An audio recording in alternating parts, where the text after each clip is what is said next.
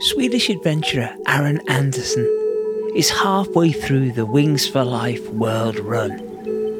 It starts at the same time all over the world. Aaron was in the Dubai desert, ready to go in his wheelchair, and it's pushing 46 degrees. And I felt cooked. Like I was so warm. I was so warm. I never ever thought I would be able to win this race. The bit of the track he's on is hilly, which poses a particular challenge for him. Going uphill is so slow with the wheelchair, and like you gain a little bit of speed going downhill again, but you never you never pick up the distance you lose. Aaron's not even in a racing wheelchair, just a standard everyday one. And he's been going for 80k. I started getting reports, okay, I'm, I'm like third, second, something like that. Like I need to pick it up. His arms and lungs are burning, his body is dehydrated, but he goes faster. And he hits 90 kilometers. Not giving up before I'm I'm done. Not giving up before I'm completely empty of energy. Not giving up before I've done my best.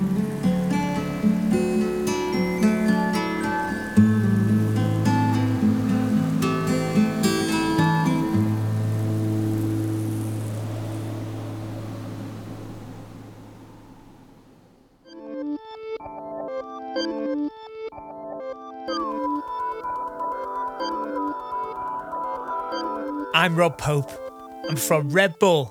This is How to Be Superhuman, Series 2. And in this episode, I'm talking to Aaron Anderson, an endurance athlete and former Paralympian, and a man who sees opportunities where others may see limits.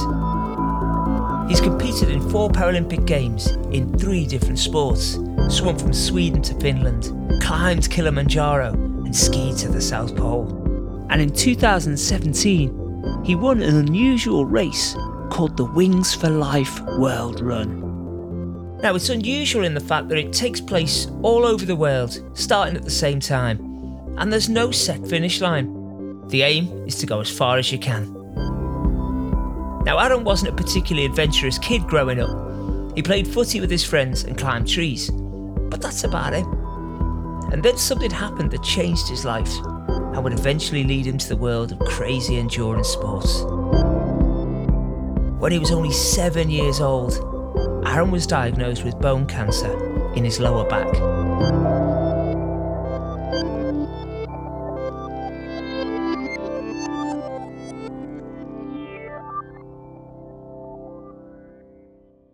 About a week after my first diagnosis, I, I had my eighth birthday and I celebrated my birthday by, by having chemotherapy, you know. So it was a it was a really tough time.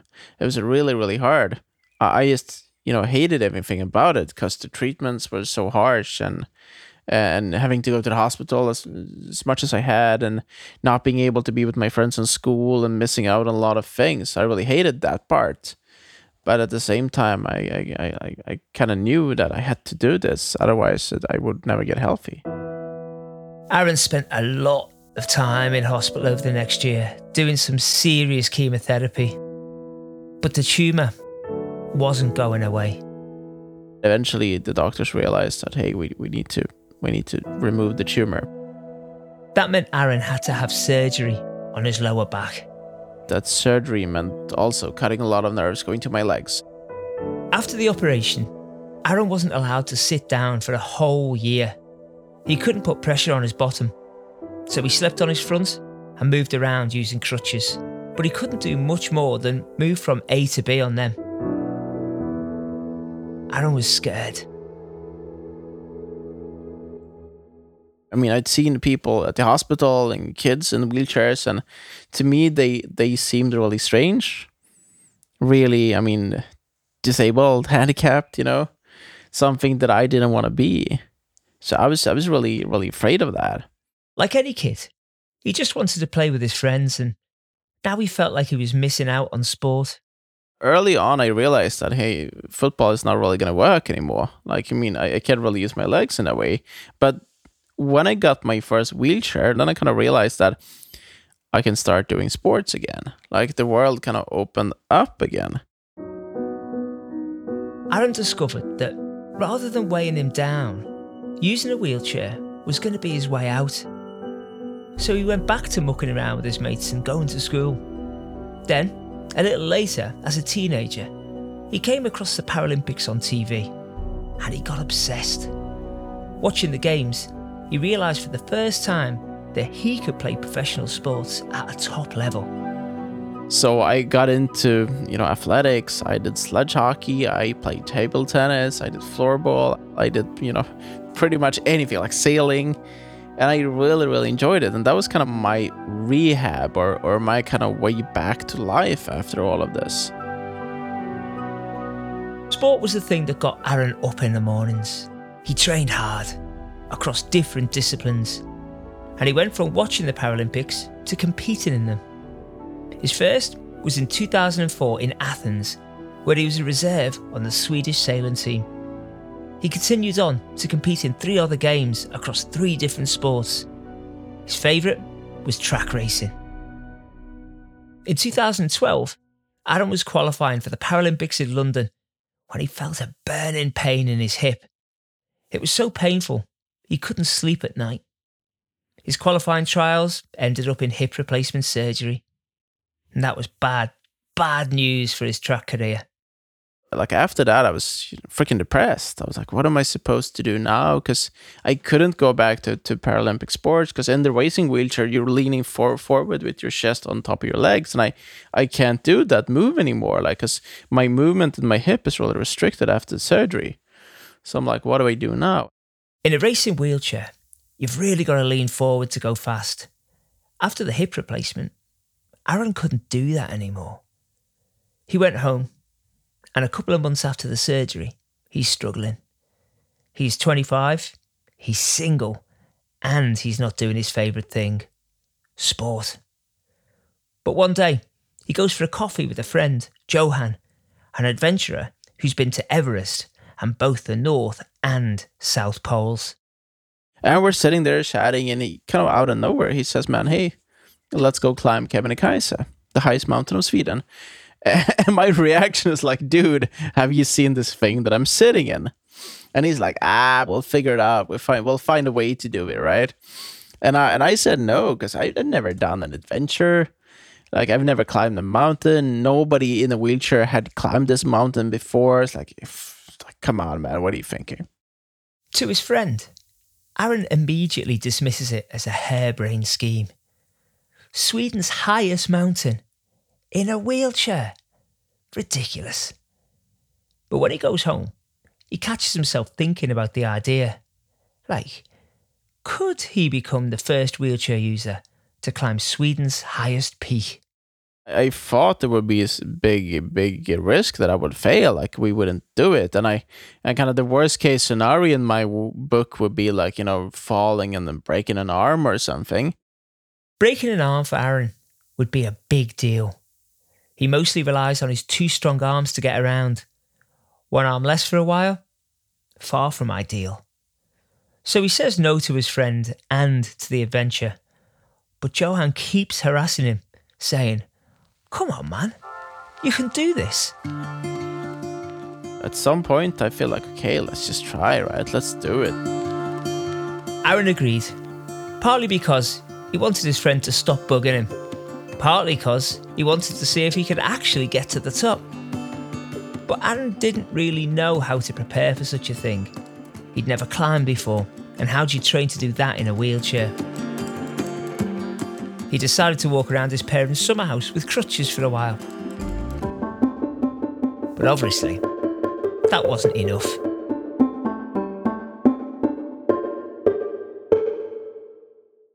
So about three months later, we're at the foot of the mountain and we start this climb. And I mean, obviously, it's not very handicap accessible. The wheelchair works for about 50 meters.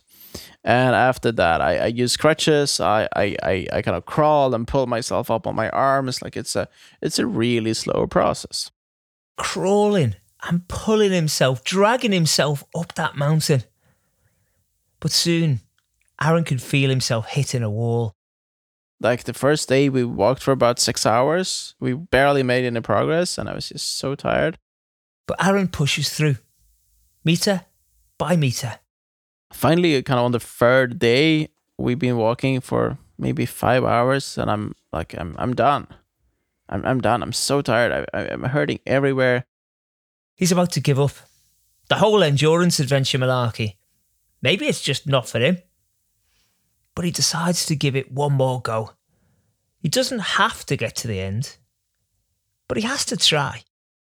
And, the kind of only way for, for me to keep going is to, you know, just focus pretty much on the next rock. I, I would set myself a target of a, of a rock 100 meters ahead.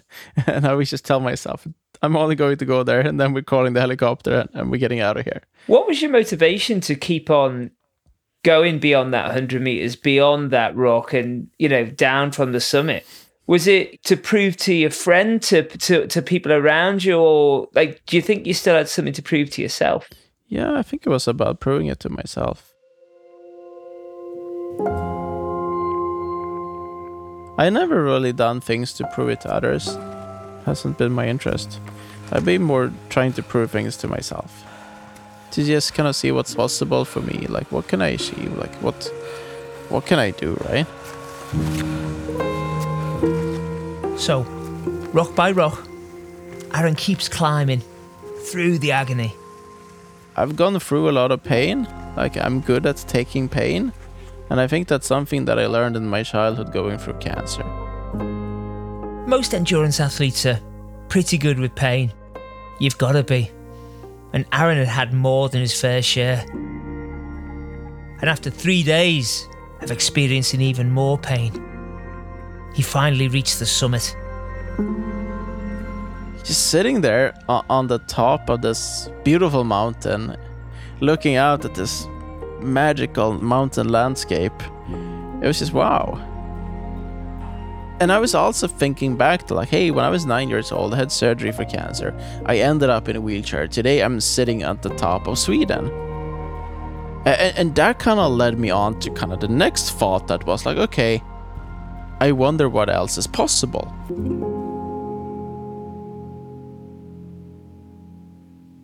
What else is possible? He's conquered Sweden, and suddenly he's thinking, well, what else is out there? Well, the Baltic Sea, for one.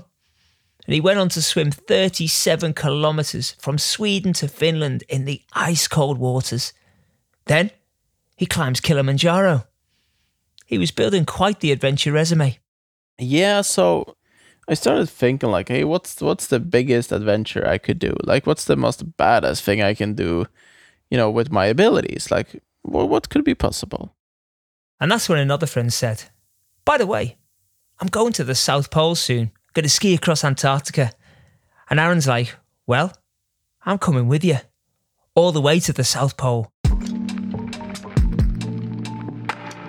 It's one of the toughest expeditions out there, and for a wheelchair user, it poses a unique set of problems. So, they started planning. But pretty early on, Aaron encountered a big issue. Because I needed to to get a special sled that I can I can sit in and and and, and push myself forward with. And I needed to find a way to keep my feet warm because I have a really bad circulation in my legs. Frostbite was a real risk. Now, it's bad enough if you lose a finger or a toe, but if his legs became affected, it could be fatal. Also, with my bottom right, how can I find a good cushion that would work in these temperatures? Because most kind of wheelchair cushions they would freeze, so they become rock solid in those temperatures. And there were a lot of those kind of tiny things I was looking into. Sweden's cold, like, but it's not that cold. And Aaron needed to know that his specialist sporting gear would work at temperatures approaching minus 50 degrees Celsius. At one point, I, went down to this company in, in the south of Sweden, and they have this big freezer, I guess. So we were in this kind of big freezer testing equipment, and I, I brought this ski ergometer down there, and I was skiing inside this big freezer for like six hours, testing gear and seeing what works, what doesn't, and yeah, we were doing a lot of things like that just to test things and then prep. You can do all the preparation you want, but nothing can really get you ready for weather at the South Pole. On a nice day, your breath will freeze, but coupled with a horizontal blizzard fueled by hurricane force winds, I think inhospitable doesn't really do it justice. And you got very limited communication with the outside world. If you needed to be airlifted out of there and the conditions are bad, you could be waiting for days. In 2016, Aaron turned up at the edge of Antarctica, ready to ski for 260 kilometres to the South Pole. Now, the South Pole is pretty much as you imagine it flat and white and a few scientific huts. But the edge of the continent, their route started along a beautiful mountain range. The thing with the snow in Antarctica, it's a desert. So it's so dry, like the snow is just so dry, which makes it snow glide. Like I, I, I would like in my sit ski, I sit with my legs in front of me, and I sit kind of on on on the, on the chair pretty much that's attached to skis. And I I would do one push with my poles, and I would stop completely. And then I would do another one, and I would stop, and another one, and I'd stop. So I never be able to get some momentum. And to, to get momentum, like I can do that once in a while. I could do like a few quick pushes, but then I would be like exhausted and have to have to, you know, get some air again. And, and so I would do just one push at a time. Each push only gets him 60 centimetres closer to his goal at a time. He's skiing on his specialist sled wheelchair using only his upper body for 10 hours a day. Exhausted. After a couple of days in the mountains, he reached a kind of flat plain. But once we got up to the polar plateau, it's just white and flat. Wherever you look, it's just white and then on top of that, quite a few days we had whiteouts. So when there's a bit of wind, the, the, the snow picks up, and I mean, you barely see 10 meters in front of you, and wherever you look, it's white. It was here, about a third of the way through the plateau, that on day six, Aaron got a stomach bug. It's every endurance athlete's worst nightmare I remember five days in a Texas motel where I thought that the end was nigh for me and I could have just got a bus home. That wasn't the case for Aaron. So he kept going. And at one point, after skiing for maybe 14, 15 days, I started to think like, hey, is this like I don't know if I can do this. Like my my body's getting really weak, and I like I I'd eaten a lot before this trip to try to gain some gain some gain some weight, right? Put on some on some fat, and I could feel I was starting to get really skinny again, and I had a hard time eating, and it was just really, really, really rough. If you're losing calories because you're vomiting, and you're not able to recoup them because you can't hold your food down, your body starts running on an empty tank. Each push of the skis felt like Sisyphus rolling that boulder up the hill. It was brutal, but Aron was determined to get there. And eventually, he was only 24 hours away from the South Pole. The last night we slept in the tent, we could see the polar station. We can just just see it, the small little black dot. And I mean, I was so happy going to bed that evening. We could see it, we can kind of taste the finish line and it was such a beautiful evening. Like it wasn't that cold, maybe just minus 25 or something. It was a good, good, really, really nice evening, and like the both of us was just really happy approaching the the station and felt extremely good. And that morning we would wake up and and I was just like had a smile on my face the whole way skiing. After 21 days of skiing, and one stomach bug later, Aaron finally made it. He became the person to go the furthest to the South Pole in a wheelchair. Aaron was exhausted, but he wanted to do even more, go even further. He was pretty good at getting to a finish line, but what if there was no finish line? Well, that's where a crazy race called the Wings for Life World Run comes in. It happens all over the world at a set time, and about 150,000 people will compete each year. Some people are running in the night, and some people under the midday sun. This is all to raise money for research into curing spinal cord injury. Now, that thing about the lack of finish line. How it works is the gun goes off. Half an hour later, a catch car sets off after you with increasing speed, and your aim is to stay ahead of the catcher car for as long as possible. Because when it catches you, you're done. Another interesting thing about this race is that runners and wheelchairs race together. Now, the sports wheelchairs Aaron usually used to race in, they are fast. They go 33 kilometers per hour on average, and obviously, a runner doesn't stand a chance against them. But in this race, it's day shares, like standard wheelchairs against runners. Now that is hard. Aron put a lot of thought into where he would race to try and maybe redress the balance a little bit more in his favour. So I figured I need to find an advantage. Like what track is the best for me with the wheelchair? And like obviously in Dubai, the quality of the asphalt is just so good. So it rolls really, really well. So that's one thing. And also in Dubai, it tends to be a good sea breeze, like in the afternoon. And this course was going that way so I would have the sea breeze in my back for for like 35 kilometers or something.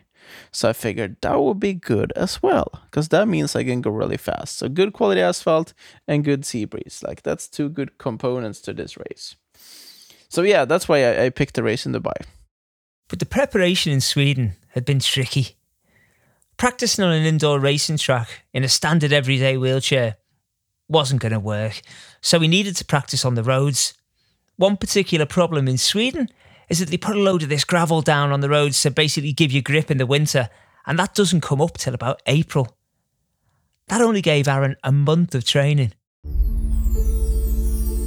In 2017, he's at the start line in the desert in Dubai in 46 degree heat. Now, the difficult thing with Wings for Life World Run is figuring out what pace you need to be going at. Because, well, you're not trying to beat a personal best, you're just going until this car catches you. And you don't know how fast the other people are going to go either, so do you go out hard to try and maybe create a gap, or do you just pick a steady pace and hang on? On competition day, I just kind of eyeballed it, or, or what do you want to call it? Just, uh, just went for it. Okay, like this feels good. I'm gonna go this pace now. It feels really good. But I mean, you always have your ups and downs in a race like that. Sometimes you feel on top of the world. You feel like unstoppable. You feel so fast. But sometimes you're you're, you're kind of so tired and you have no energy and you just feel like quitting. And then five minutes later, you can feel great again. Well, it was lucky that he was feeling great again, because the first bit was going to be tough the worst thing was in the start. The first 10 kilometers was in on this motor race track. And it's, it's quite hilly, it goes up and down quite a bit. It's super warm, it's walls and stuff in there. It's this really black asphalt, and the wind is kind of standing, like the air is standing still there. It's just so warm. Aaron was in third or fourth place in the Dubai race. He knew he had a chance of winning that, but he was struggling. And I felt cooked.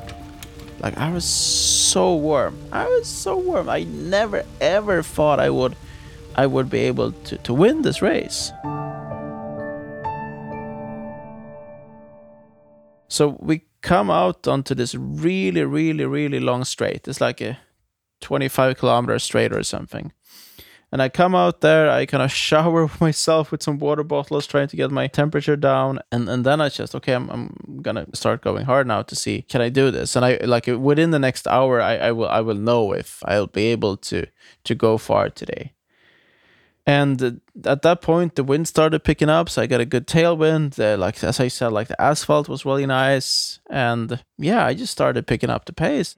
Soon enough, he caught up with the lead runner in Dubai. For the next 50 kilometres, he felt unstoppable. And he'd need to be, because from now on, the only people he'd be racing against were on different continents. Then this course comes up into a bit that is like a little bit hilly out in the desert. And I was starting to lose pace again, and going uphill is so slow with the wheelchair, and like you gain a little bit of speed going downhill again, but you never pick up the distance you lose. And then when I was at about 80k or 75k, I started getting reports. Okay, I'm, I'm like third, second, something like that. Like I need to pick it up. Aaron wasn't third or second in the Dubai race. He was third or second worldwide. And he suddenly clicked. I could actually win the whole thing. And uh, somehow I found that last little extra bit of energy and, and managed to, to pick up the pace one last time. After five hours, arms shot, lungs burning, totally dehydrated. And I just want to emphasize again he's in a standard wheelchair. I can't imagine how tough that would be. How do you think you're you are able to push on because you, you could have settled for the win in Dubai and that would have been fine, right? But you didn't. Oh no, man, it's not fine. I need to do as much as I can, right? and, and, and uh, and in these these moments, I I usually think about, especially one of my friends. Her name was Saga. She had a, a similar kind of cancer that I had in my lower back and we became really good friends when she was going through treatments and going through chemo and all of that. And she didn't make it. She died 17 years old. She didn't get that second chance at life because i got the second chance at life. And when i'm in in a lot of pain when i'm when i'm really struggling if it's in a race or anywhere in life i remind myself that i got a second chance and i, I want to do the most out of that second chance and doing that means not giving up before I'm I'm done. Not giving up before I'm completely empty of energy, like not giving up before I've done my my best. And I think we all know like what our best truly is. Because it's it's so easy to kind of fool yourself Yeah. and say like, hey, yeah, I did my best, but no, you didn't. You had some more. And and I think you know that. Like so yeah, it's I, I, I, I, f- I usually think about her and, and other kids that didn't get that second chance and that, that tend to give me that extra boost. Unbelievable, man. Mhm. That's just really got this. uh, ooh, um, There's something about Aaron's words there that really struck a chord with me. And now he truly knew what his best was. After 92.14 kilometres, Aaron won the entire Wings for Life World Run. Number one out of 155,000 people worldwide. if you were able to speak to a seven-year-old you or another scared little boy or girl somewhere in hospital, what would you say to them? Mm, I mean, to myself, I will say everything will work out great. Like you will have an amazing life. And, to other kids, I will say try to make the most of what you have now. Try to find the joy in the small things. Like try to find the joy in the situation you have right now. Like it's really hard to do, but I think you can do it. Because I mean, a lot of people say like, "Hey, never stop fighting, never give up." Yeah, of course you shouldn't do that, but I think the way to do that is to try to find the joy. Try to find the joy in the the small things, because I mean, even when going through chemo, even when going through really really hard stuff, you can still find those small tiny moments that will give you some joy, give you some inspiration, give you a little boost of energy.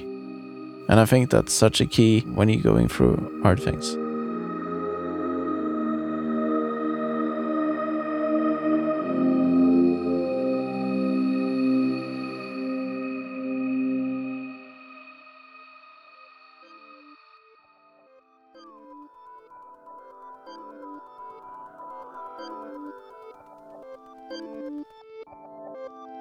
On next week's episode, the final one of the series, we've got something a little bit different for you. We're speaking to Veronica Meyerhofer, a mental performance specialist who helps top level athletes be the best they can be. She's going to share some secrets that might just make you a little superhuman too. Now, in terms of you guys being superhuman, I want to shout out to John Stocker and Matt Blackburn, who in the Suffolk Backyard Ultra ran over 337 miles in 81 hours without sleep. I'm not even going to tell you who wins because I don't think there is a winner in something like that. Superhuman. Now, if you want to tell us about your superhuman exploits, please do get in touch and make sure you subscribe and leave us a good review because everybody needs a little bit more superhuman in their lives. Cheers.